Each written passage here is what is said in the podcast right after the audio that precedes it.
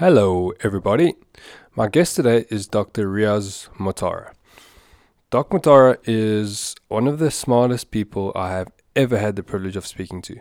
Not because he's a doctor, that's pretty obvious, but his insights and wisdom into the human body and life and healing is beyond what I've ever, ever, ever experienced. He is a cardiologist by trade and also practices as a functional medicine practitioner. He's actually one of the first people, if not the first, to to practice functional medicine. Um, and he combines that with his cardiology practice, which obviously takes a different look at what causes disease and illness and how we can cure it through prevention rather than treatment of symptoms, and also how we can treat it by looking at the function and the core reason. He takes a look at the the patient's environment, um, you know, their diet, their lifestyle, all of those things. Um, and in this episode, we we dig into that, but we also dig into coronavirus and COVID nineteen. Um, he gives us his perspective on how to to treat it and how to go about it as a country, and we just dig into a whole lot of awesome, awesome things. So, without further ado, enjoy this episode. It's definitely one of my favorites.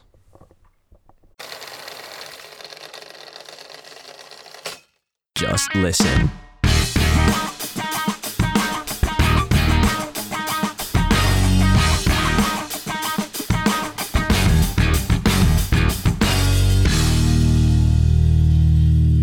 The average person on a Western diet today consumes roughly 80 kilograms of sugar per year. Doc, one of the things I'd love to to ask you is how you became who you are, and what is the backstory of Doc Motara? So I did medicine at uh, Wits, qualified at Wits in uh, 1993, and then did my specialization at uh, Hospital. Spent most of my time there. Uh, super specialized to become a cardiologist, uh, and then I've been in practice now for almost 20 years. But I think uh, quite early on, uh, within two years of going into practice, um, you know, I was unhappy being a doctor. I just felt that uh, I called it the revolving door theory. You know, patients would come in, they would have had a heart attack. I treated them, and they would be a week back a week later saying they're feeling tired, they can't lose weight, uh, and I would adjust their medication, give them some advice, and they'd be back a month later and with similar symptoms.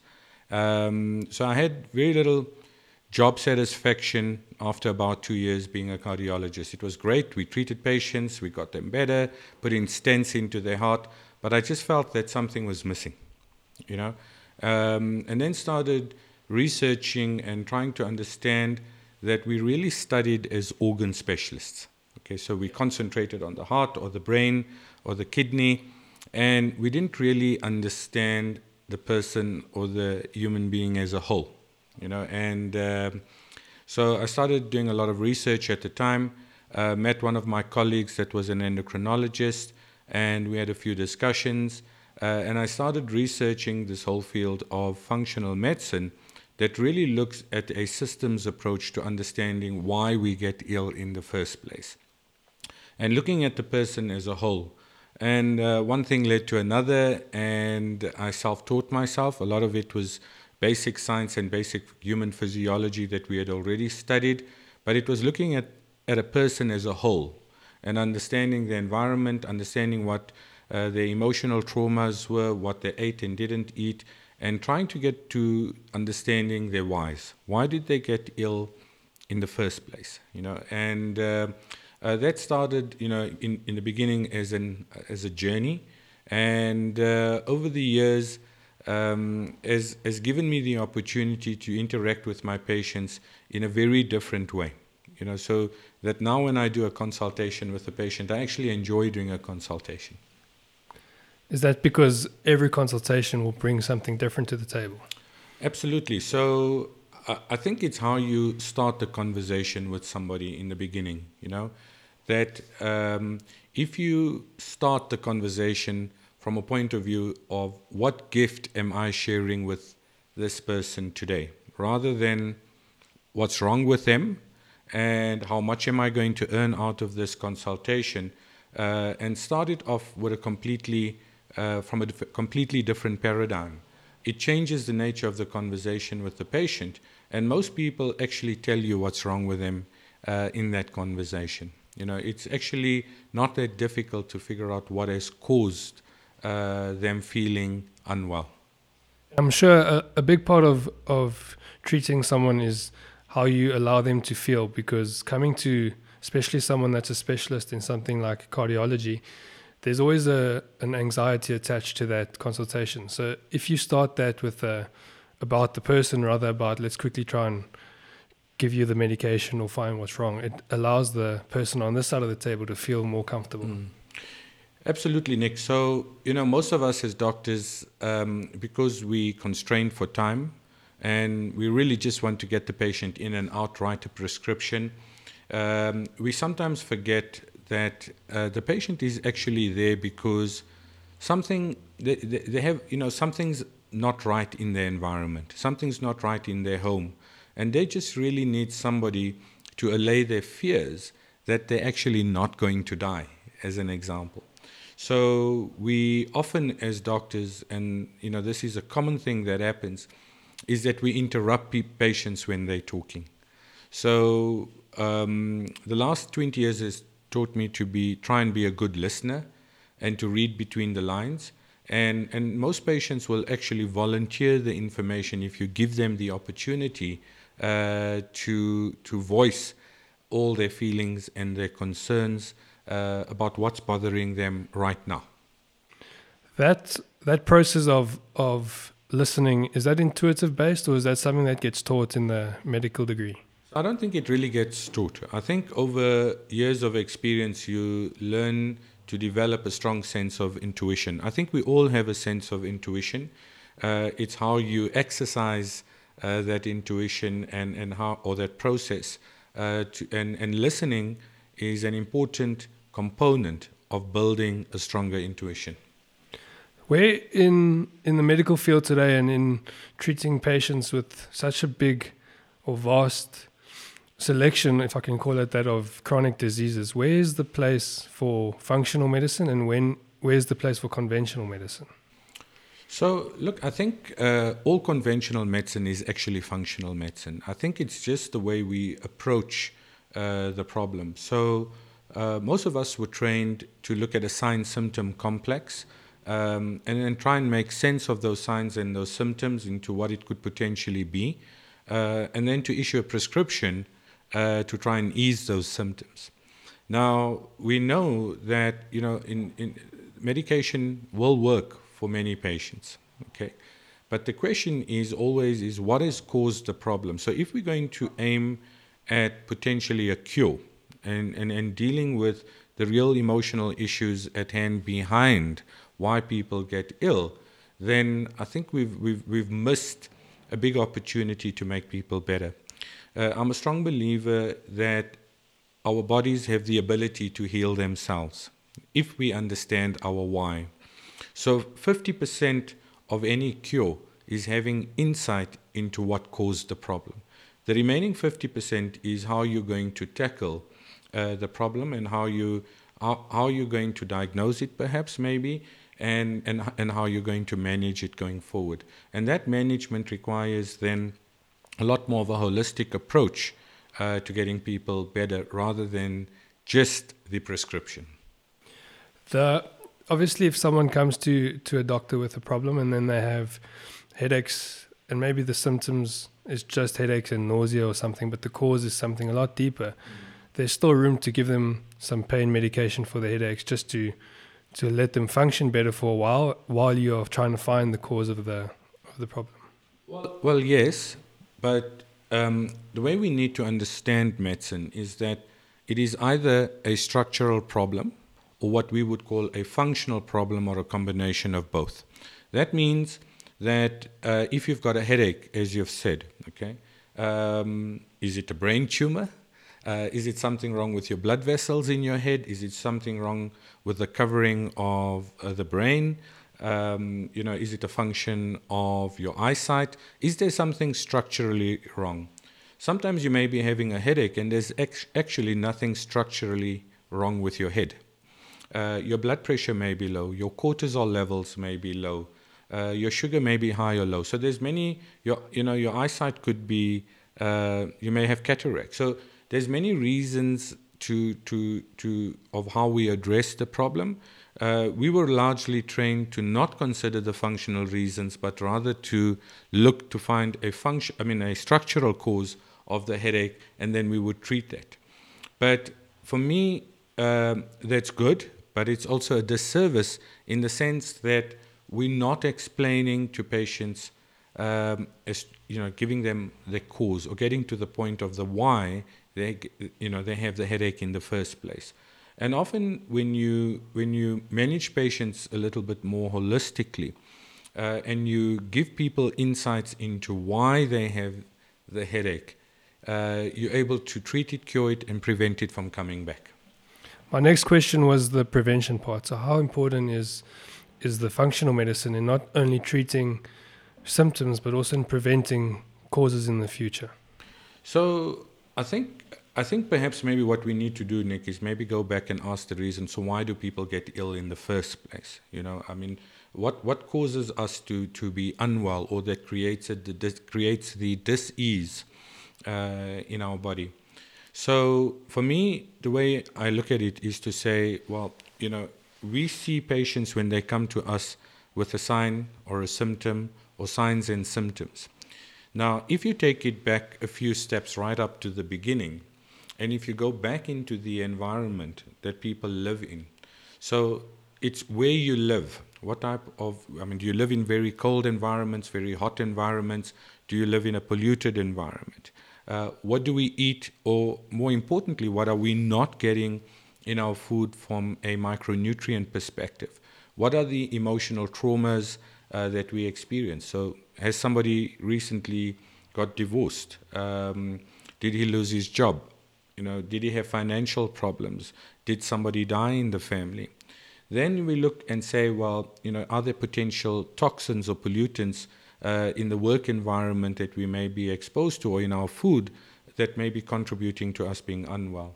And then lastly, are there any have there been any recent acute or mainly or probably chronic infections that we are exposed to that then influences what happens to our genes? Okay, called and th- this is called epigenetic phenomena, and we can talk about that uh, after this. Uh, and then we switch on little light switches in our DNA, called epigenetic phenomena that then triggers uh, certain hormonal imbalances or drives inflammation, chronic inflammation in our body, or autonomic dysfunction. That's an imbalance in our nervous system. And these three big components then create the symptoms and create the signs of the disease. So, when you understand the continuum of how we get ill in the first place, it actually becomes quite easy to identify the step at, at, at which you where you find the problem. So remember that everything in life is either cause uh, and effect or action and reaction. So all of these are just effects. The actual cause lies in our environment in terms of what we get exposed to, what emotions are attached to these events in our life, and how we react to these uh, environmental factors and emotions that then will influence what happens next. The autoimmune and the epigenetic issues that, that you see in your practice, has there been a rise in those over the past, say, 30, 20 years?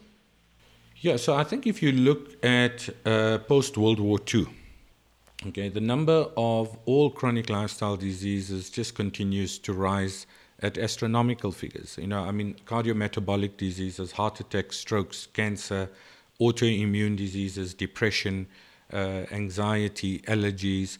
And then we really have to ask so, why is this so? You know, despite the fact that we have a very good modern medical system, okay, and with effective treatments in the vast majority of cases, why is it that the number of patients that we see with these chronic lifestyle diseases just continues to grow and grow and grow. So if you look in South Africa, for example, we have the highest rate of hypertension in the world. but Wow. we also have the worst control rate. We have an epidemic of obesity and childhood obesity, and type. T- we're going to get an ep- growing into an epidemic of childhood type two diabetes. Wow. So, um, you know, why is there such massive amounts of dementia and people would call Alzheimer's disease uh, in Western populations? You know, uh, why is it that 20 years ago uh, we never saw heart attacks in, in black patients in our country? Why is there an epidemic of uh, of heart disease now from from from a point of heart attacks and vascular disease uh, in our black population what has changed what is different you know so for me the idea is to go back to what we would call primordial prevention uh, and try and get right back to the root cause of what we get exposed to in our environment now if you look at it after 1950 what has really changed uh, is and there were a few things one is the amount of sugar that we started uh, to consume.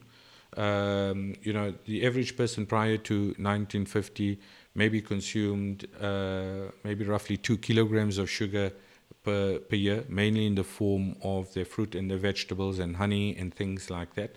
The average person on a Western diet today consumes roughly 80 kilograms of sugar per year. Wow. Okay, and our body needs to make sense of this sugar load. The second major issue that happened is that we changed our farming practices. Yes. So, um, you know, from mass-produced food, uh, uh, you know, fruit and vegetables that are in cold storage, artificially ripened, irradiated, and so on. And the fruit and vegetables that we consume today has very little of the essential micronutrients that our body needs to, to, to survive. And the third major problem is the type of fat that we are consuming today. So, again, um, you know, the amount of omega 6 fats, which comes from seed oils, vegetable oils like sunflower oil and canola oil and margarine, are exceptionally high in omega 6, which is a pro inflammatory fat. It, it, it pushes up our cholesterol, it causes the inflammation or the microinflammation in our body. Omega 3, on the other hand, um, has the opposite effect in terms of being anti inflammatory. So, and part of this whole fat story was that um, we were told to eat low fat or fat free diets. Now, that didn't really make any difference in terms of changing uh, the, um, the number of patients that we have with chronic heart conditions and so on. So, for me, it's not necessarily that fat is bad for you, but the type of fat. You know, a cow shouldn't be really eating grain. It wasn't designed to eat grain. It was designed to eat grass. So if you look at who's got uh, the highest cholesterol levels in the world, it's not the Indians or the Jews or the Afrikaners, it's the Eskimos. Yet they have the lowest heart attack rate in the world. You know, I mean, they consume uh, whale fat, which, and the whales eat krill, okay, which is pure omega 3. Uh, they eat seal meat and they eat fish. Okay, so uh, those types of fats are high in omega 3 and will actually drop your cholesterol levels and has anti-inflammatory properties. So, so again, we have to look at the reasons uh, as to why, and then maybe you know people are faced with different types of stresses today, uh, and more stress. We are um, expected to conform. Um, we are stressed from the time we get up in the morning till the time we get go to bed at night. We never have give our body a chance to actually rest, get enough sleep, and so on. And all these factors, uh, uh, it's never just a single factor. All these factors contribute to how uh, we feel, and also, you know, what will we, uh, what will we be affected by.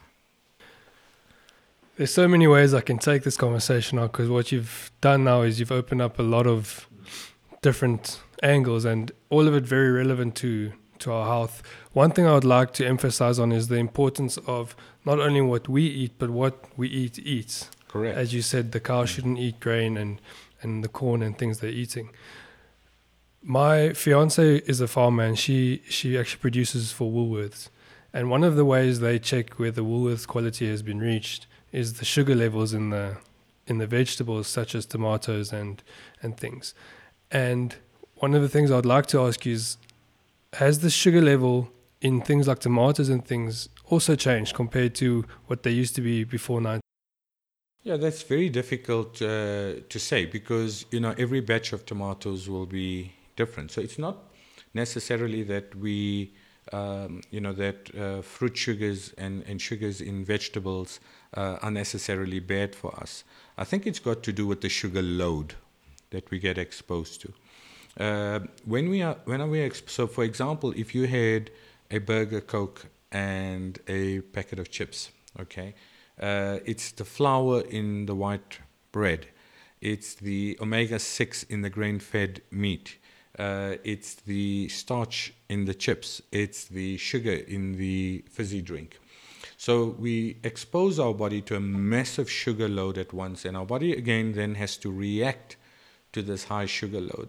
So we overproduce insulin that comes from our pancreas, and the insulin can only store so much sugar as something called glycogen within our fat cells and our liver and in our muscle cells. And when there's an excess sugar load, this excess insulin then takes the sugar and converts it into fat, which is then stored centrally in our bodies. Uh, these cells over time become more and more resistant then to the effect of the insulin, and it's a vicious cycle. And because we overproduce uh, uh, these high insulin levels and our pancreas is placed on, you know, under such massive pressure, uh, over time these cells die off in our pancreas and we cannot then make these high levels of insulin anymore and that's when we become diabetic. So that's just a very simplistic way of trying to, uh, to explain uh, that process. So remember that if you took a plate of food, the meat is the protein, uh, the fat is within the meat and the oils that you would cook with, but everything else on your plate, from the salad to the vegetables to the starches, all become some form of sugar or sugar in your blood. And our body has to make sense of that. I think we also eat too much or too often. Okay, that um, nowhere in our history, if you go back thousands of years, people did not eat three times a day with two snacks in between. So we consume large amounts of calories uh, and the wrong types of calories from, from sugar and starch. And uh, that's what really contributes, or one of the major reasons that contributes to us um, gaining weight uh, and then subsequently developing all the complications of gaining too much weight. There's a, a stat that I read somewhere that says that the supermarkets are now almost 80% of the things on the shelves are processed and filled with simple carbohydrates and sugars and things. Is part of this reason for our epidemic in diseases in a way not our fault. It's what we've been presented and buying grass fed meat and organic vegetables is quite a hard thing to do.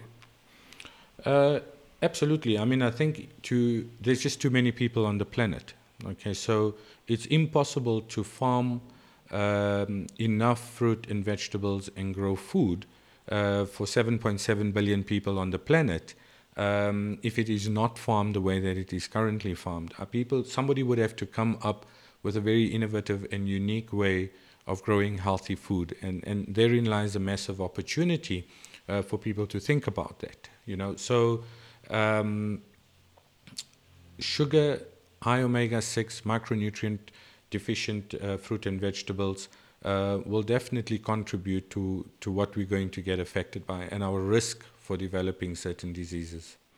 And these diseases that, that you've mentioned, as a direct result of these lifestyle and dietary choices we make, coupled with lack of exercise, what do, sorry, does cancer fall part of that? Do we get cancer from these type of lifestyle choices? For sure. So, so I think all forms of chronic disease, right? Whether it's um, uh, heart disease, stroke, cancer, obesity, um, autoimmune diseases, um, allergies, are all just a function of um, you know what we expose our bodies to. Now, the nutritional side is just as I said earlier just one component or one element of what we're getting affected by. Uh, so, although nutrition is crucially important, we must not forget uh, all the other environmental stresses that we are exposed to. Why do we never see cancer in someone's heart? So we do get cancer in the heart. Okay, I mean there are tumors that that, that patients uh, do develop in the heart, but these are rare uh, and uncommon. So there, you know, I mean, I think uh, for us, if you look at men and women, then you know, breast cancer and in women and prostate cancer are common. Colon cancer is common because it's what we eat or what the state of our microbiome is, or our, the flora or the bacteria in our gut is. But again, you know, the textbook of cancers may be this thick. Um, a lot depends on what we again expose ourselves to in our environment and which light switches we switch on in our DNA um, that we get exposed to. And it's not just what we get exposed to in this lifetime, it may also be what our ancestors were exposed to.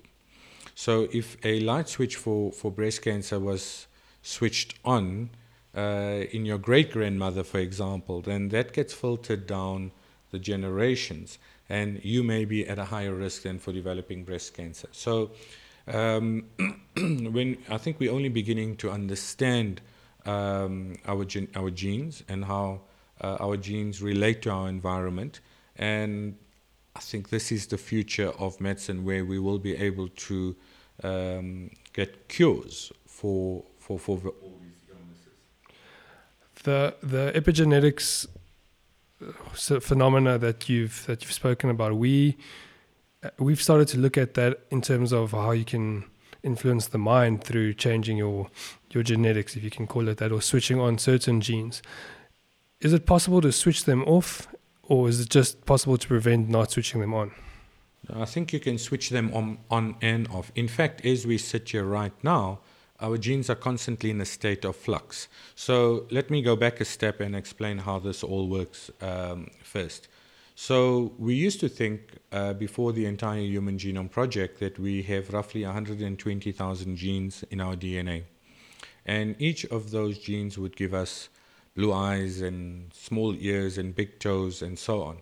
But when they did the Human Genome Project, they found that we had roughly 24,000 genes uh, in our body, which is almost roughly the same number of genes as a fruit fly and a mouse and a banana. Okay. But the difference in humans is that each gene doesn't give you a particular physical effect. It can give you up to 2,000 possible effects. Okay. So if you unravel the gene, our DNA, and got to the gene level, there would be two, roughly 2,000 light switches on the outside of that gene. That's why we call it epigene. Okay. Epi means on the outside. Yes. And you can switch on a light switch and switch off a light switch at any point in your life, depending again on what we get exposed to in our environment. So the light switches that we were born with, or the code that we were born with, the genes stay the same, the DNA stays the same, but the light switches that are switched on and off are different as we grow and what we expose ourselves to in our environment.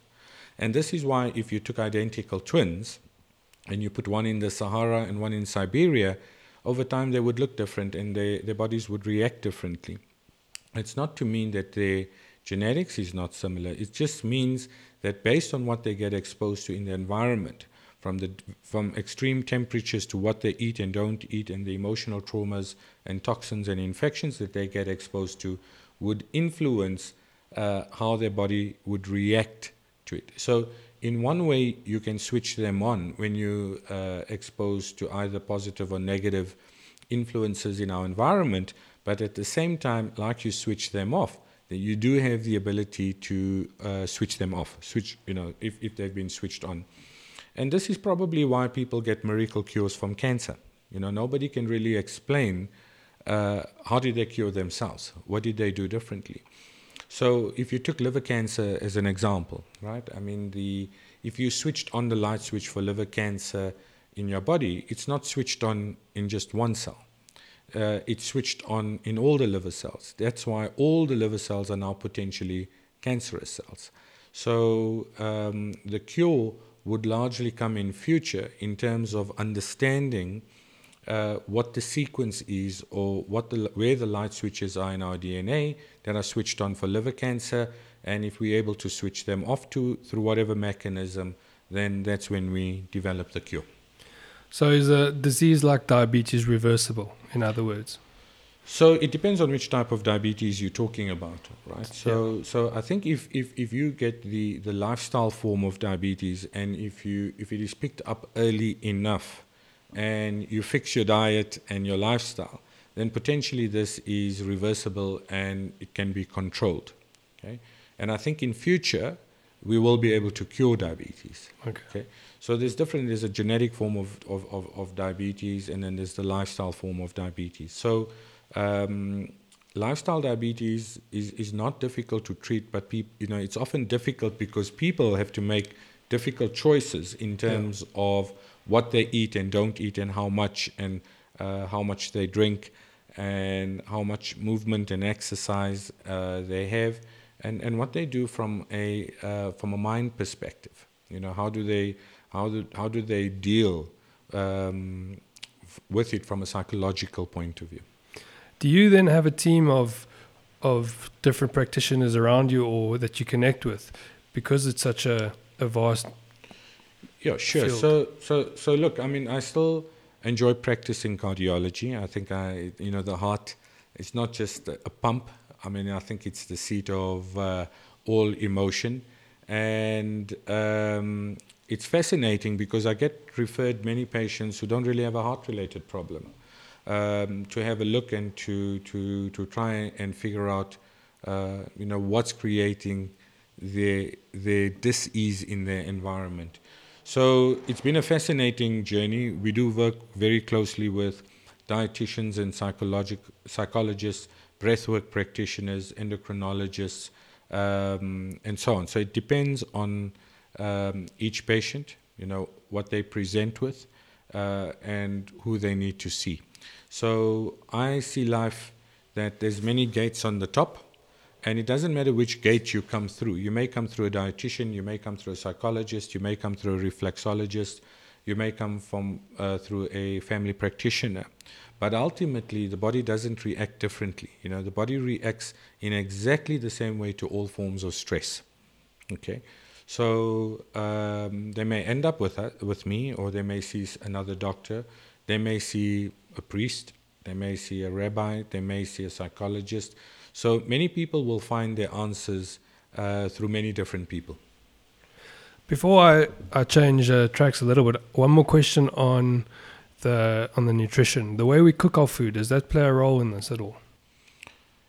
Uh, yeah, I think we tend look. You you get you're taking micronutrient fruit and vegetables and protein, okay, and you then overcooking it so you it's already the micronutrient content is less okay and then we tend to cook it to death. Yeah. All right? So that uh, we eating healthier but we're starving in the face of plenty. All right? So um, you know the saying goes you are what you eat. As you said earlier if the cow eats the grain and you eat the cow you become the grain. Yes. Okay so uh, i've got patients for example that uh, diabetic patients that when they eat commercial beef and chicken and eggs, their sugar levels are always not controlled. But for example, if they ate lamb or if they ate uh, game meat as a protein, their sugar levels are controlled. So although people assume they need to go onto a high protein diet, like if they're diabetic or if they're overweight, it also depends on the type of protein that you're consuming. Is there a specific diet that you would recommend to people, or is it change for every individual? So it may be. I think for me, when you look at uh, nutrition and diet, there's, probably one way of eating that may need to be modified from a calorie perspective, uh, depending on what's wrong with you. You know, so for example, if you're diabetic or non-diabetic, uh, diet should be actually quite simple. I think we need to eat less, perhaps maybe once a day with the odd snack. Uh, I think we need to eat uh, anti-inflammatory foods. Okay, so more fruit, more vegetables, uh, things like curcumin from turmeric. Um, you know, more. Of, try and get more of them. Go green, so to speak. Limit the amount of animal protein to roughly five to ten percent of our total meals, not five to ten percent of every meal. Okay, um, and then perhaps if you can get plant-based protein. You know, if if if you want to go that way, um, high omega-3 rich fats, uh, reduce the amount of omega 6 considerably in our diet. Um, and, and yeah, I mean, I think trying to get to that balance of, of, of eating healthier, eating less, but making sure you're eating the right type of fat, the right type of sugar, um, and you know the right type of protein. The eating once a day thing is comes down to fasting periods. Um, what does that do to your body besides the calorie deficit that you're going into? Mm. There are many benefits of, of, of, of intermittent fasting. I think, uh, you know, if you go back thousands of years, uh, we didn't sit down at a table and have, as I said, three meals a day, two snacks, and have a fridge full of food. Uh, so for me, we had to hunt for our food, so we had to move uh, and run to hunt for our food. And food was probably in scarce supply, so some days we ate and some days we didn't eat. And we ate grass fed animal protein, or we had seeds and nuts uh, and berries and fruits. We didn't have refined white bread and, and sugar and starch. So, but we were also active and we burnt off the excess uh, calories. So I think if you, you know, although intermittent fasting may be a good idea, the aim is to, to, to look at it from a point of view of what do I want to achieve? Okay, do I need to eat three times a day? And what time of the day then I eat is important. You know, the saying goes breakfast like a king, lunch like a prince, supper like a pauper. Now, there's a reason for that. You know, our metabolism is highest from 4 o'clock in the morning till probably 10 or 11 o'clock on midday because that's the time we went and we hunted when it was cooler in the morning you know. So um, at night we had to, or at sunset, we needed to retreat into our caves, otherwise the wild animals caught us. So we have a circadian rhythm in our body that follows the day-night cycle, and our metabolism follows exactly the same rules. Okay, so that if um, you eat a big meal at night when your metabolism is slow, you're going to store those excess calories and that plays into the sleep cycle as well. If we eat too late, it seems that we have problems falling asleep and, and have poor sleeping patterns, and we're not sleeping the right amount of time. Yeah, I think sleep is a very interesting uh, topic. There are many reasons why we don't sleep or don't get enough uh, sleep.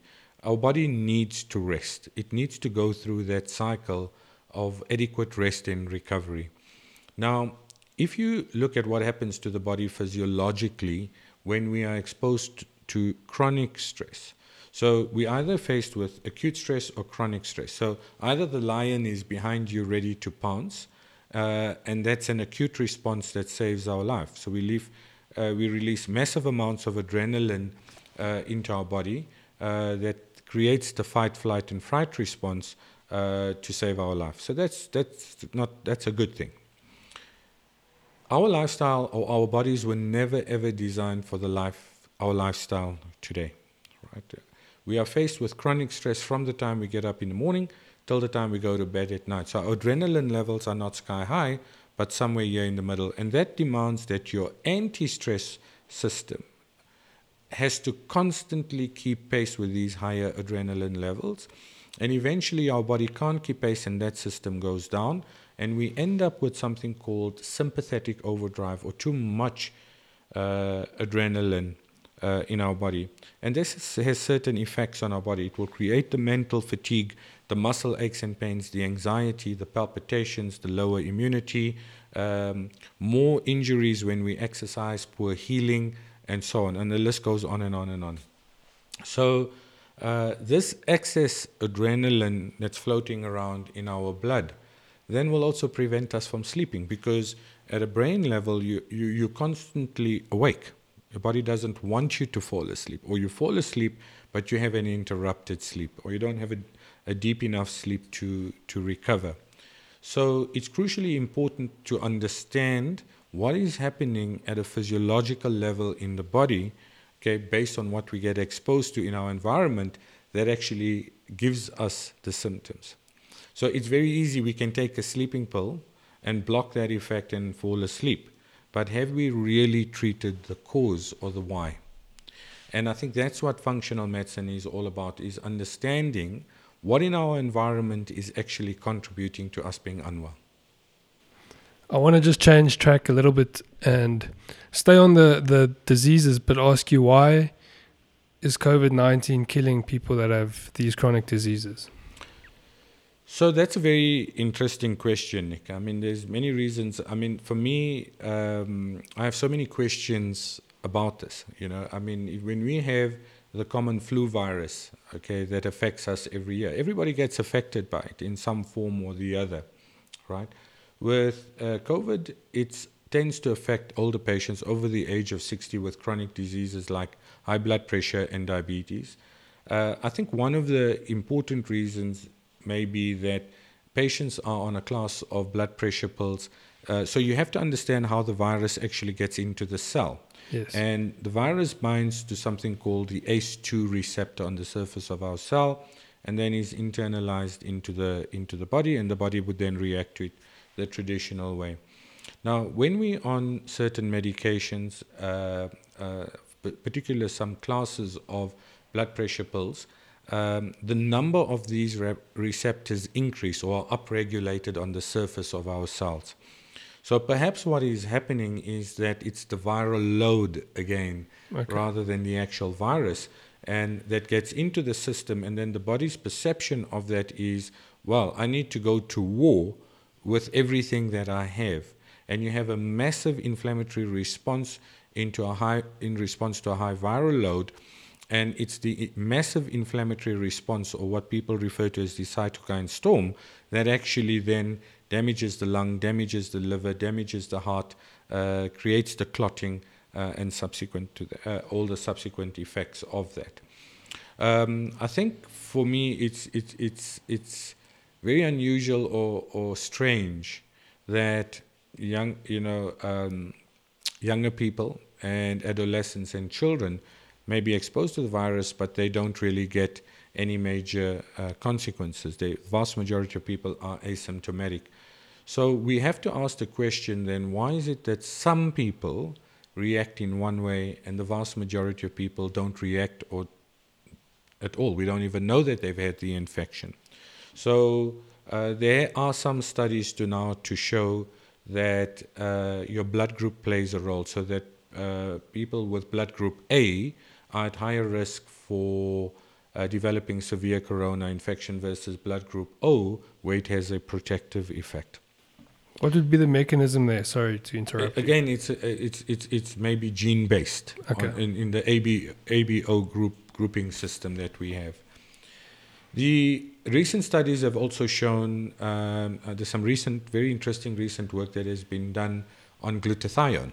Yes. Okay, that shows that patients who have or patients who have severe corona infection have very low glutathione levels. Now, glutathione uh, comes from things like fresh fruit and vegetables, and that may be the reason why we tend to have more of these flu-like illnesses in winter when we're not eating or not having enough fresh fruit and vegetables in our diet. So, glutathione as a substance or as a chemical has potent antiviral properties, anti inflammatory uh, properties uh, in our body, and may not prevent you from getting the infection, but may reduce the likelihood that you get a severe infection. So there's some interesting work that's coming out now, more and more of the uh, publications. So the other big issue is why do, why are we not yet perhaps seeing massive amounts of death and severe infections in our HIV population? So if it's all related to our immunity, then the vast majority of patients uh, with HIV that are immunocompromised, have lower immunity, should be getting uh, a more severe infection. And we're not necessarily seeing that. Perhaps it's too early in our country. Remember that our demographics are very different to other countries around the world. We have the highest rate of HIV in the world. So we estimate that between 20 and 25 percent of our population may be HIV positive, but we only really know about 7 million people that have been tested. And we don't know uh, in those patients uh, what percentage of patients are actually virally suppressed, doing well on the antiretroviral therapy and the medication, and so on. So there's a vast, there's a massive group of people out there that haven't been tested, may have uh, lower immune systems and maybe immunocompromised, but we're not seeing that massive number of, of cases in the HIV population and, and the massive death rate that everybody has been expecting. So again, we need to ask why. You know, why is this so? Okay, and perhaps HIV patients are getting uh, COVID-19, but because their immune systems are weaker, they're not getting the severe inflammatory response that people who are HIV negative uh, are getting. So there's a lot of interesting uh, angles to this whole coronavirus. Um, I don't think we fully understand all of it just yet, and I think it may take us uh, or take that medical community a while to fully understand uh, how this virus affects us, how does it get into our system, and what are the reasons for some people being affected versus other people not. One of the studies that I've seen along with the glutathione is on vitamin D. Yes. And um, obviously that we get from the sun. There's a chronic case of deficiency in vitamin D around the world, is what it seems like, according to this study. Is that something that could also be looked at as a possible way of lowering your chances of getting severe? Yeah, so vitamin D is interesting because, I mean, we live in a sunny country, but the vast majority of people are vitamin D deficient. Remember, you also get vitamin D in your food from eating oily fish and, and dairy and so on. So, again, if you take things like salmon, it's all farmed salmon, it's no longer wild salmon. Yeah. Okay? And you are what you eat. So take vitamin B12. The vast majority of people that we see have suboptimal to deficient levels of vitamin B12. And these are just two common ones that we test. So for all of us, we, as I said, we eat healthier. We're having more fruit and vegetables, but we're not getting enough of the micronutrients that we need to get in our in our in our in our food and our body then has to react to these deficiencies. And it's that reaction over long periods of time that actually makes us unwell. Is there a case then for supplementation of these vitamins and minerals? Yeah, so again, this is controversial. I think we need to get to the point of, and pretty soon we will have the ability to do personalized nutritional assessments and figure out what's actually missing in our bodies and supplement it in a little bit more of a scientific way. Uh, you know, the danger is you walk into a pharmacy and every natural product makes a claim and we start overdosing on it. So we end up with what I call expensive urine when you don't really need it. So I think it's if you know the idea is to to do it in, in to to do it from a point of moderation and trying to get lots of fruit and vegetables and eat what is the fruit that is in season. Look to see what has been grown recently and still has sand on its roots and so on. Um, and avoid eating uh, food, processed fruit and vegetables that have come from all over the world uh, and have been irradiated and been in cold storage for long periods of time. Um, and then, in terms of corona and COVID, uh, zinc, vitamin D, vitamin C, quercetin have all been shown to have beneficial effects in terms of our immunity. So, once again, they do not necessarily prevent you from getting the infection, but may, um, may um, boost your immunity to allow you to have a milder infection. If there's a, a person listening this that wants to know what is the best way for them to to decrease their chances, would would something like an IV drip with glutathione, vitamin D be a, a good option, or is it just the diet that they should look at? So I think uh, you know again, um, it's difficult to say that everybody needs intravenous glutathione, and I think we could get that by eating as fresh as possible. Um, in certain high-risk groups of patients, perhaps intravenous uh, glutathione may have a role to play okay, in terms of uh, and intravenous vitamin C for that uh, for that matter, um, and vitamin D orally through supplementation okay. and zinc orally should be sufficient. If you cannot get to intravenous vitamin C, then oral vitamin C, oral zinc, oral vitamin D uh, would be more than sufficient. How many IUs of vitamin D would you recommend to someone that's just trying to keep a good maintenance? So again, as I said to you, I mean we can test vitamin D levels, and your your supplementation or the amount of vitamin D that you need would largely be dependent on what those levels are. Okay. So some people are more deficient than others, and we just have to be careful not to create vitamin D toxicity without actually realizing what's going on. Okay. So at the moment, getting into the sun as much as you can is the best option. Yeah, spend time in the sun. Uh, you know, as I said to you, eat lots of oily fish and look for natural sources of vitamin D. Um, there are vitamin D supplements at, at low doses that are available off the shelf that you can use, but it may be worthwhile testing your vitamin D levels to see how low. How do, how do we test that? Is it the It's a blood simple test? blood test. Yeah. Okay. There's been some talk that the the COVID virus is more a blood virus than a respir- respiratory Hmm. virus. Is that something that you would agree with? Uh, yes. So look, I think for me we have to ask. There's a they've coined a term called happy hypoxia, Okay. and happy hypoxia is where your oxygen saturations are below 90%, uh, perhaps 80, 82%, and you look normal. You're blue, but you look normal, or you're talking. Yeah. Now that's not what we would normally see in many people when they oxygen saturations are low from a pneumonia, as an example. Okay, often those types of patients would need to be on a ventilator already. I Oh, mean, wow. they'd, they'd they'd be huffing and puffing away. So um, what we, you know, there are suggestions that the virus affects our red blood cell in a very particular way to limit its ability to carry oxygen in the blood.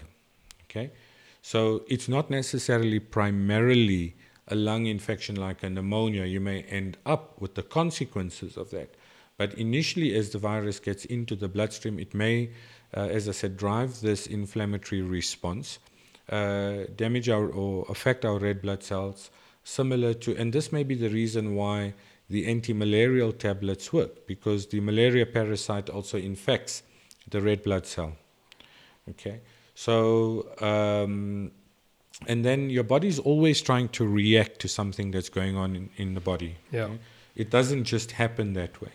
So it's this massive inflammatory response that the body goes to war with, trying to uh, kill the virus or kill the effects of the virus and trying to heal you, that actually then creates um, uh, the severe the severity of the corona infection.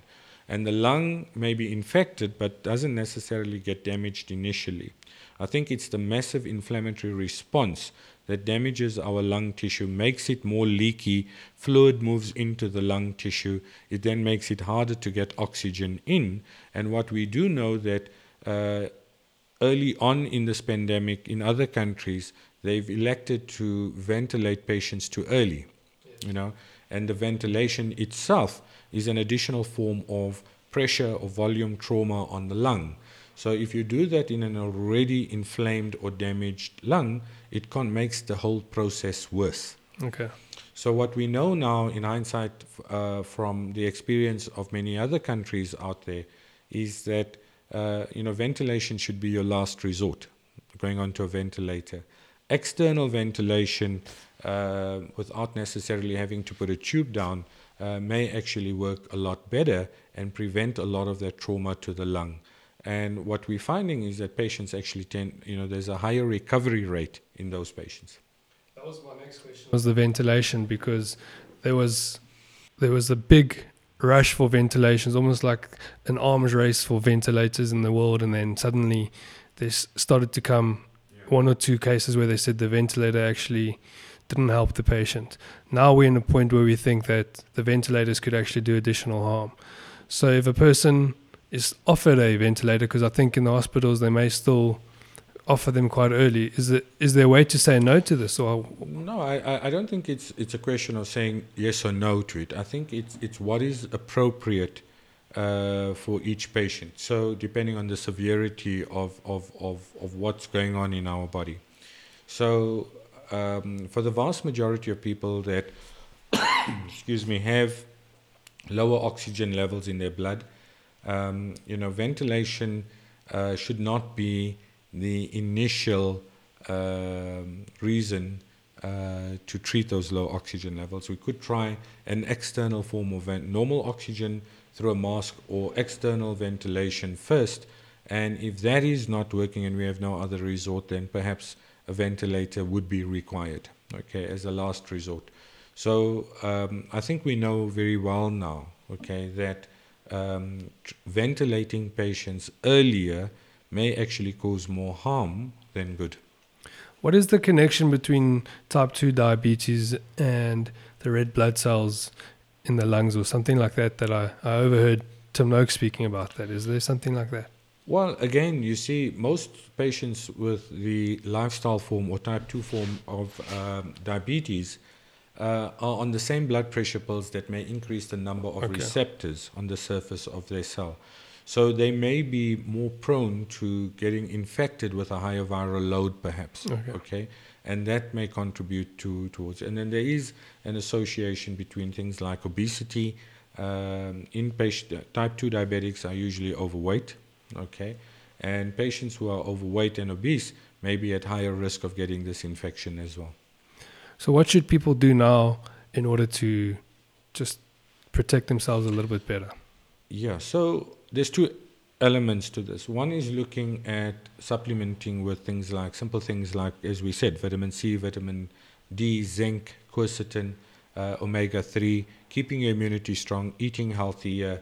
Uh, if you do have a chronic disease like diabetes, make sure that your sugar is well controlled, that your blood pressure is controlled, um, and that you, uh, if you fall into that higher risk category, try and isolate more or social distance more. I mean, you actually don't want to be out and about if you're in that high high risk category of, of patients. So that group of patients should actually be in lockdown. Yeah. Okay. Um, then the big other component of of of this whole pandemic are the psychological effects that it Yeah. is creating. Okay. Uh, you and I, you know, may come from a medical background and may understand it and may, will be armed with a different knowledge base. For the vast majority of people out there, they're watching things online, reading what's online, um, and there's a lot of fear. You know, you get diagnosed, you get admitted to hospital, uh, your family's not allowed to visit you, uh, you can't watch the TV in the ward because you're not allowed to wear earphones, uh, and so on. So uh, it's a very scary place to be for many people. In fact, recently we've had a few suicides already of elderly people because they're just so afraid of getting this corona infection. Now, I'm not sure if enough is being done uh, to manage uh, these fears and the anxiety and the depression and perhaps suicides um, in this acute phase of this corona infection, but also what is going to happen going down the line, going forward. Okay, uh, many people have lost their jobs. Many people have had their salaries cut. Many people have uncertain futures. Uh, they're not sure what happens to their kids' education, uh, and so on. So, and what effects the lockdown has had on us. It's okay to have a lockdown for two weeks for all of us to recover and feel good. But when this is going over, when this happens over a prolonged period of time, the negative effects of uh, the, or psychological effects of this virus is still not being addressed. And I feel feel that a lot more needs to happen uh, to to allay pa- pa- patients and people's fears around this pandemic.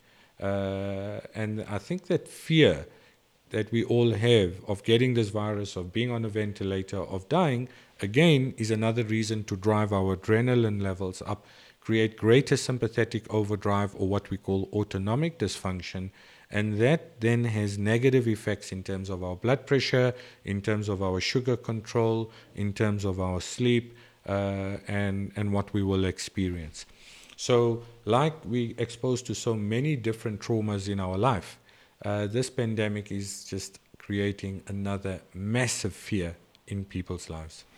And I think this pandemic, with all the news going on, there's almost a a ongoing, consistent micro trauma in the back of our minds that keeps coming up. We can't recover from it because it's in our face the whole time. Yes, so it's constantly on the news, and you know the number of cases and the number of cases going up, and we looking at the numbers, and as the numbers rise, it just creates more and more fear.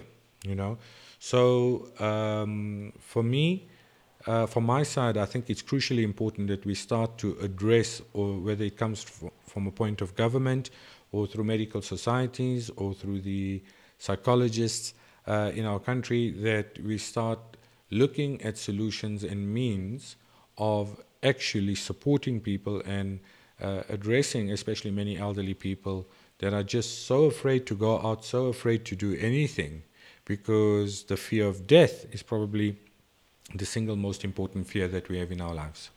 And it's just been heightened. I think the fear of death exists in most people, and now it's been extremely heightened. For sure. Yeah. So remember that all fears stem from one primal fear, which is the fear of death. Okay? And then it's really how we react to these fears that are very important, both from a mind perspective and a thought perspective, but also from a physiological perspective. The body has to make sense, the physical body has to make sense of these emotions that we are feeling uh, and react to it, you know, to allow us to cope.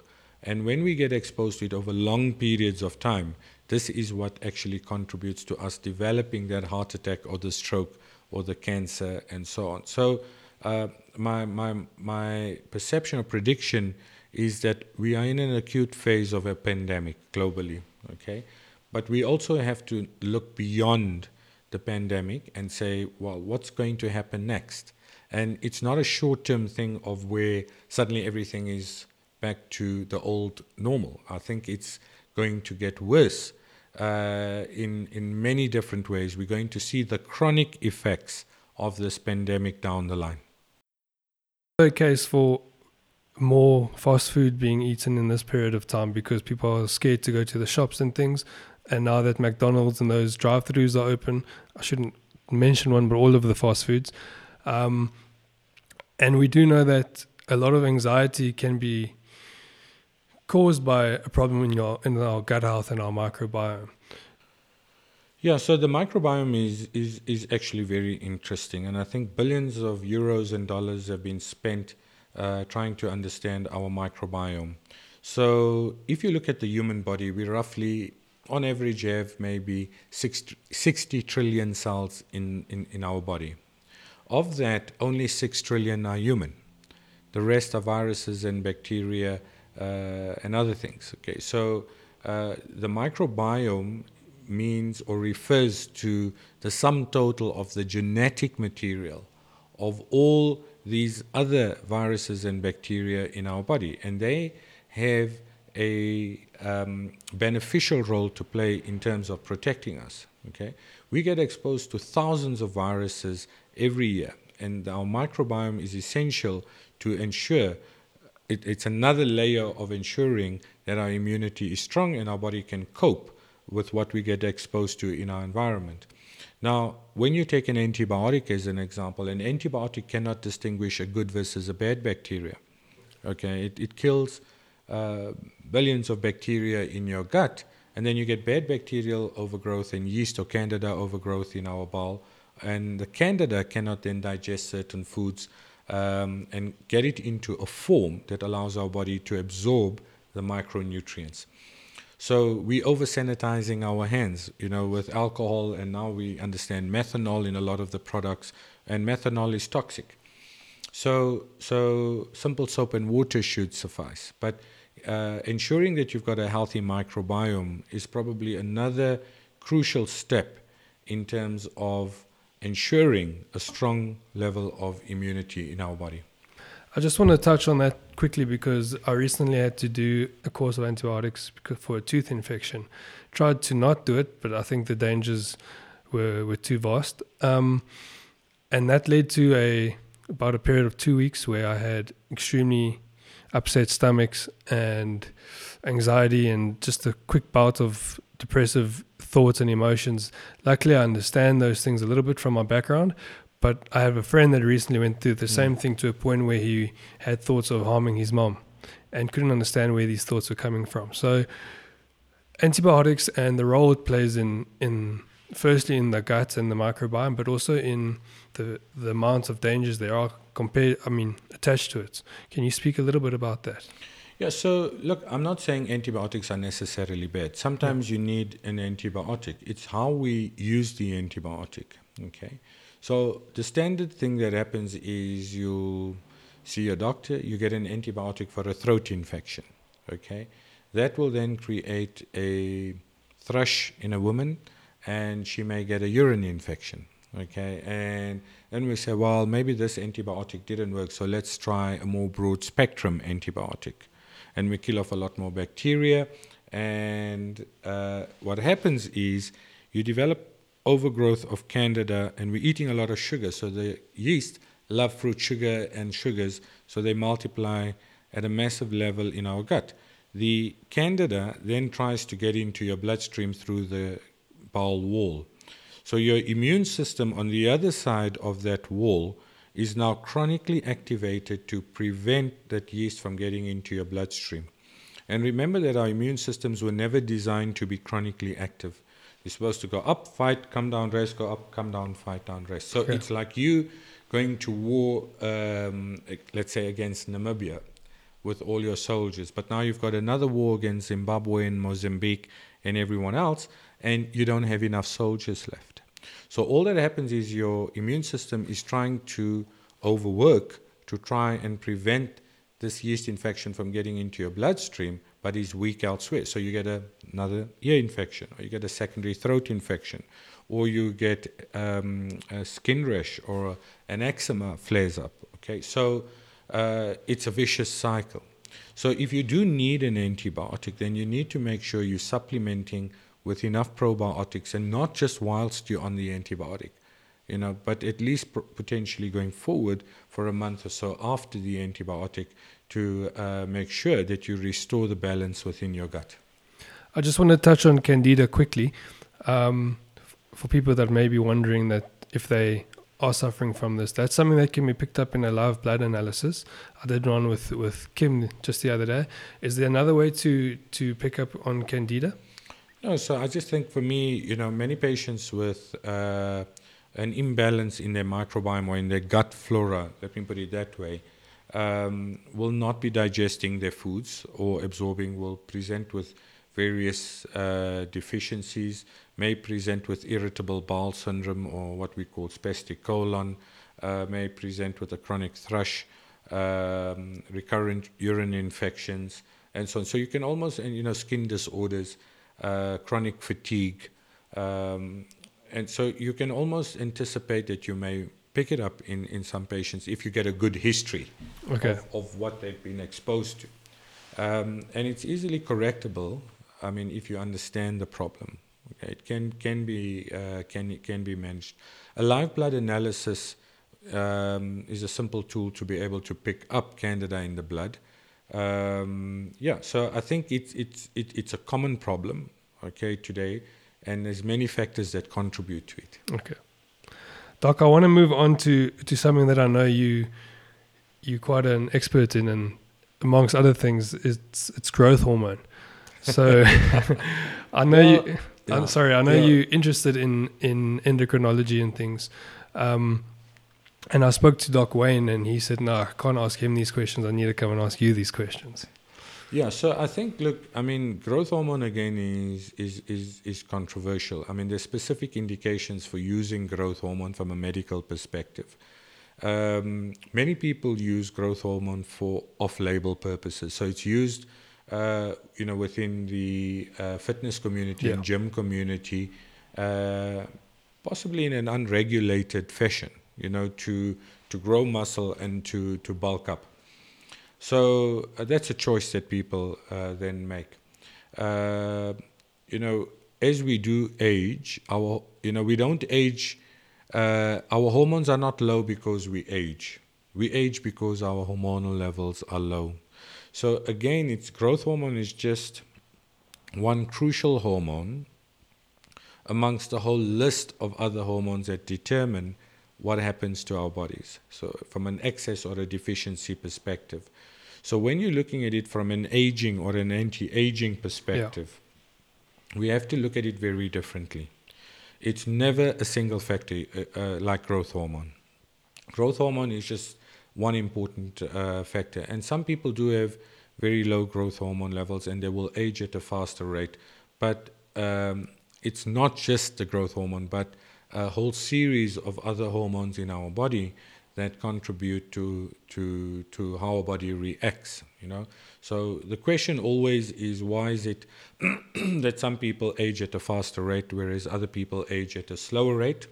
Why is it that um, uh, you know people some some people have an earlier menopause or will get cancer at an earlier age uh, or dementia at an earlier age compared to other people so, like I was saying earlier, there are three major components, excuse me, that influences what happens to us.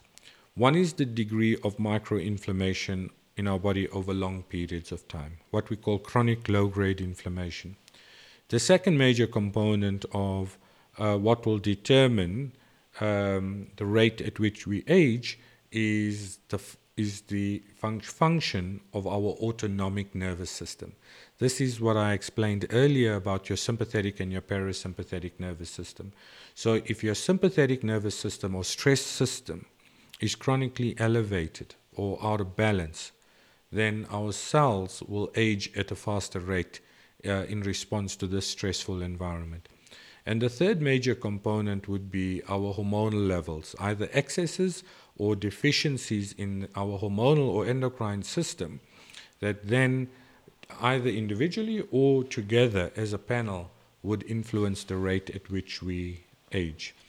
So, growth hormone is just one, one component of this entire spectrum of understanding how our body reacts to what's going on, uh, either externally or internally in our body.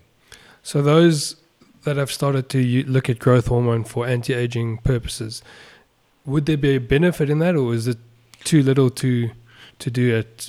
I mean, singularly. Right. So again, it's it's the same argument like vitamin D, okay, and everything else is that um, you can use growth hormone, but it has to be done in a uh, in a very structured way and based on what your levels are. Okay, so uh, if you're going to be using growth hormone and buy it in a gym and take a high dose, that could potentially have negative effects in the body. So the aim around this is that if you're going to use growth hormone, use it in a controlled environment after you've discussed this with your medical professional or endocrinologist, looked, measured your levels, and, and if you're going to replace it, at least replace it uh, in a controlled fashion, okay, or supplement it in a controlled fashion, um, because it may have negative effects uh, at very high levels as well. What are some of the negative effects? Well, we know that growth hormone may create, for example, a similar effect to an athlete's heart. It'll thicken the muscle in your heart. Uh, there's some controversy around whether, uh, when we have cancerous cells in our body, if using very high growth hormone levels may accelerate cancer growth, uh, and so on. So it does make you feel good. I mean, pe- people love growth hormone, but again, it has to be done in a very controlled fashion by people who know what they're doing. Yeah. I have a little bit of a theory about kids playing sports at school, and and Wayne has directed this theory towards growth hormone. Where I always thought that the the schools that play rugby, for example, with boots on from grade one, two, and three, almost like in the southern suburbs in Cape Town, there's a clear distinction between the sizes of those kids at the age of 13 and the Paarl schools or the Joburg schools or Free State schools that play barefoot their whole lives up until high school. And I thought maybe the muscles in the foot and the ankles not developing properly is related to the, the growth rate of those kids. But Wayne says it's all got to do with growth hormone and what they're eating. So what did what would your take be on why kids from certain schools are distinctly smaller or bigger than kids from other schools? So remember that again, stature, short stature, tall stature uh, has a huge genetic component to it. Okay, if your parents are short, more than likely you're going to be short as well. So, so, so the genetic component. Then there's other factors. Again, environmental factors. So nutrition plays a key role. Uh, psychological trauma and stresses at an earlier age uh, may affect the level at which we grow. And then, largely, again, I mean, in terms of what we're eating today, all right? I mean, remember that um, many of the foods or the proteins that we consume, the, cons- the commercial protein, may have growth hormone or growth factors okay, let's not say growth hormone, but growth factors in our protein. And that may also be contributing to kids being bigger, some kids being bigger, I mean, depending on what they're eating. Uh, then there's also the whole uh, controversial component of supplementation, um, you know, at an earlier age in, in, in sporting teams uh, for people to bulk up, for kids to bulk up and to be stronger. Yeah. So steroids, uh, growth hormone, insulin, um, you know, all these types of, of, of steroid-based products that then allow you to bulk up, okay, and to grow bigger. There's been a a bit of a trend in in the things you've been saying regarding finding the balance that works for you. Um, I want to just move that quickly to exercise, maybe as a way to end off because this is more related to the heart and cardiology. Is there a case for over exercising being dangerous to the heart? Most definitely. So, so remember, our body again was never designed for what we do to it today. Okay, our, we were active when we were hunting or being hunted, and then we rested. Okay, uh, you don't see a lion get up in the morning and say, mm, "Today I'm going out for a jog," because Yeah. it's wear and tear on our body. So I'm not saying that exercise is bad for you. No. I'm saying it's the type of exercise and the frequency of exercise that we do and the stressors that we play that we place on our body and whether there is adequate rest and recovery between it. So you can't be cycling or at uh, doing 300 kilometers by six o'clock in the morning every morning and hope that your body's going to be able to respond every morning in exactly the same way. Okay. So our bodies respond to all forms of stress physiologically in exactly the same way. It just depends on the amount and the duration of the stress that we place on our body. So we know, for example, that elite athletes develop something called the overtraining syndrome. And there's two stages there's a stage one and stage two to this overtraining syndrome. Stage one being the earlier, milder form, and stage two being the more severe form. And again, I mean, when you have the stage two of this overtraining syndrome and your body's out of balance, you're more likely to get a viral infection every time you go in gym, or you're more likely to get injuries with poor healing and poor recovery, uh, or you're more likely to have uh, a lower exercise capacity, or uh, you know your body would respond uh, in a very different way. I mean, you're not going to be performing at the same pace and the same performance levels every single time. So we know that adequate rest and recovery is important. There are ways in which you can supplement uh, your levels. There are ways, very simple ways in terms of measuring your autonomic function and getting that balanced. And what we find now is that one of the key um, interventions around getting your body balanced is to is to breathe. Yes. Okay, so breath work, breathing in the right way, and breath work or breathing in the right way stimulates your parasympathetic nervous system or relaxing system to create that balance. Okay, uh, meditation, mindfulness uh, techniques are becoming more and more commonplace and very interesting subject, uh, and and looking at ways in which that uh, process can get you more balanced. So if you look at it from a, from an exercise perspective, if you've got other factors in your environment that are creating imbalances in your body, and then you go and gym, okay, because people feel maybe I'm tired and I'm anxious because I'm just not exercising. Yes. Actually, the exercise under those circumstances will make you worse. Worse. Yeah.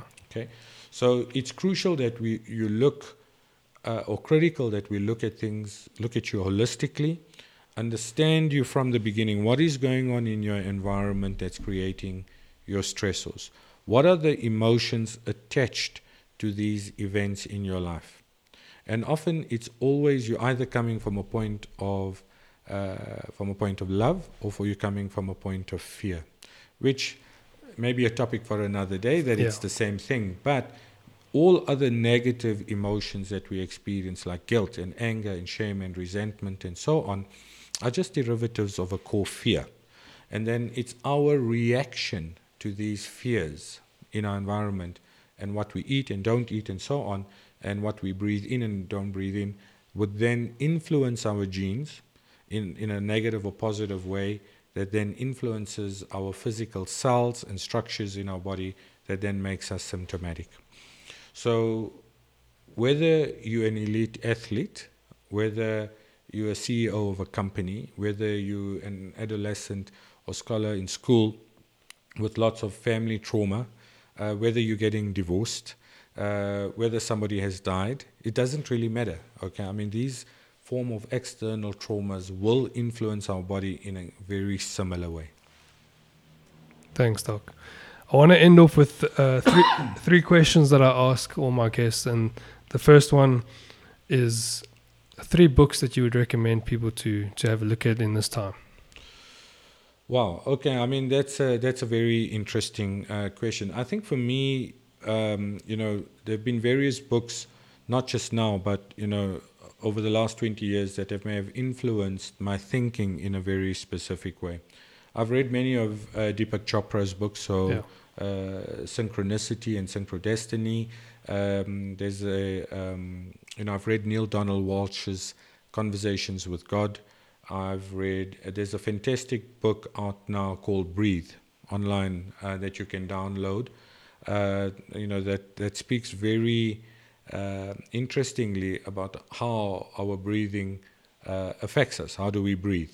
You know, so uh, I mean, there are so many different books that have contributed to my understanding in so many different aspects. Yeah. Not just in terms of cardiology or in, in, in, in medicine, but just general spirituality and understanding uh, our role and why we are here. And I think there's a big, a big shift in maybe the collective knowledge of the world that the mind body soul connection is more important than what we've always thought. I think maybe in cultures that aren't the Western cultures, it's always been something, but in the Western culture, it's become quite important. Sure. So there's nothing really new, Nick. It's all existed um, already, um, and it may just not have been marketed or mainstream or the way we were trained uh, to to to help each other. Okay, but uh, the mind body connection and physical body connection is crucial. Okay, going forward, I, think we are moving as much as we are moving into uh, a new technological age and an age of digital superintelligence. Uh, I also think that uh, we will have more time on our hands to be able to address uh, how we will approach life and whatever. So there's massive stressors and new stressors going to come our way uh, in the next five to ten years. I think the world is going to be a phenomenally different place. I don't think we're going to be able to compete with things like AI uh, as human beings. So we will react to the world and will live in the world and will respond to our physical environment very differently going forward. And there would, um, you know, perhaps the greater opportunities are for you know, for example, in looking after elderly patients, home nursing, physiotherapy, psychology, uh, that these are the professions that will be in very high demand going forward because we are just going to be faced with so many psychological stresses or how we react to them in future. What are the five most important things in your life right now?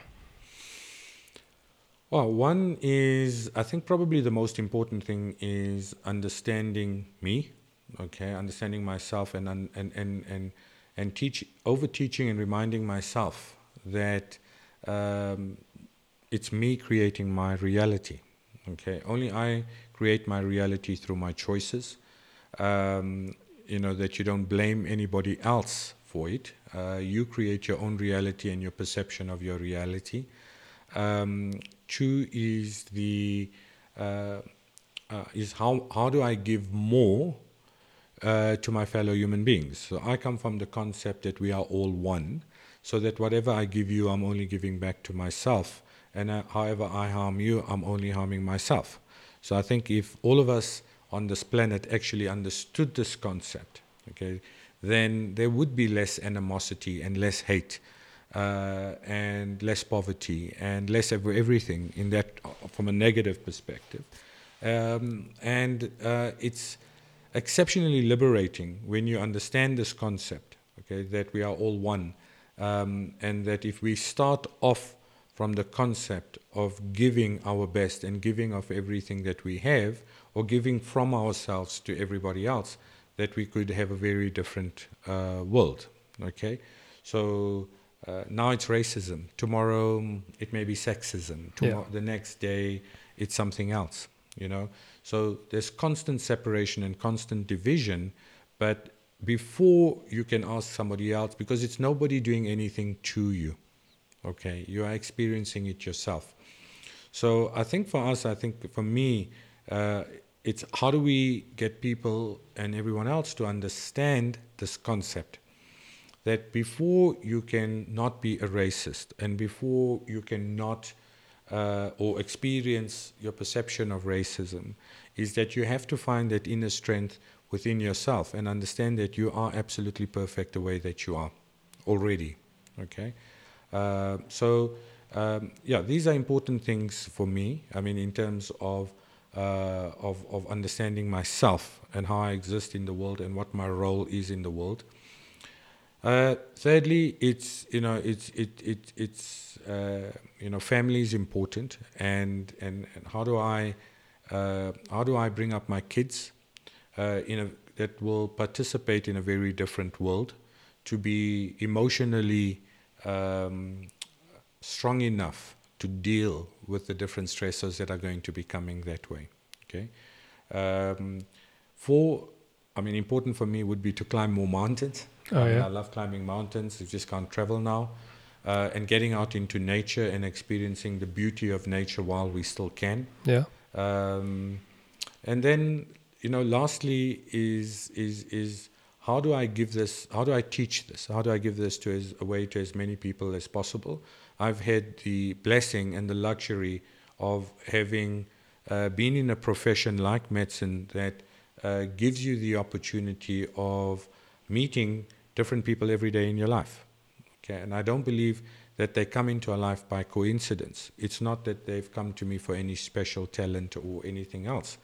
Uh, the universe uh, creates that environment through choice to allow us to meet different people in our lives as a gift.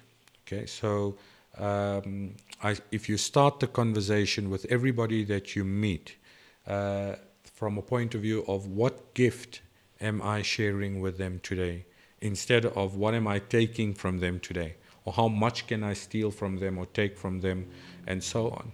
And, and, and then lastly, I think for me is living my life uh, from a point of uh, detachment and getting to a point of acceptance that every moment that ar- arises in my life is absolute perfection because I've chosen it to be so.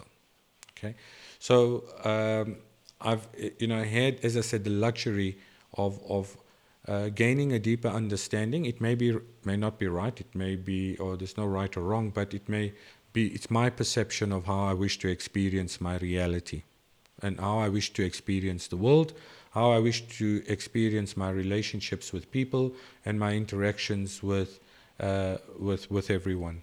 And I mean that has changed my life profoundly in, in, in the way I approach medicine or I approach healing or well-being, rather than looking at it purely from a pure sick point of view. On a pure, uh, there's a role for everything in our lives, uh, for medication, for hospitalization, uh, for exercise, for for enjoying life, and so on. And then finally, I would say, Nick, that at the end of the day, if we look at why we are here, and it's very simple. I mean, we uh, we, we we face this question all the time, and we pose this question to our, ourselves all the time: Why am I here? Why am I here now?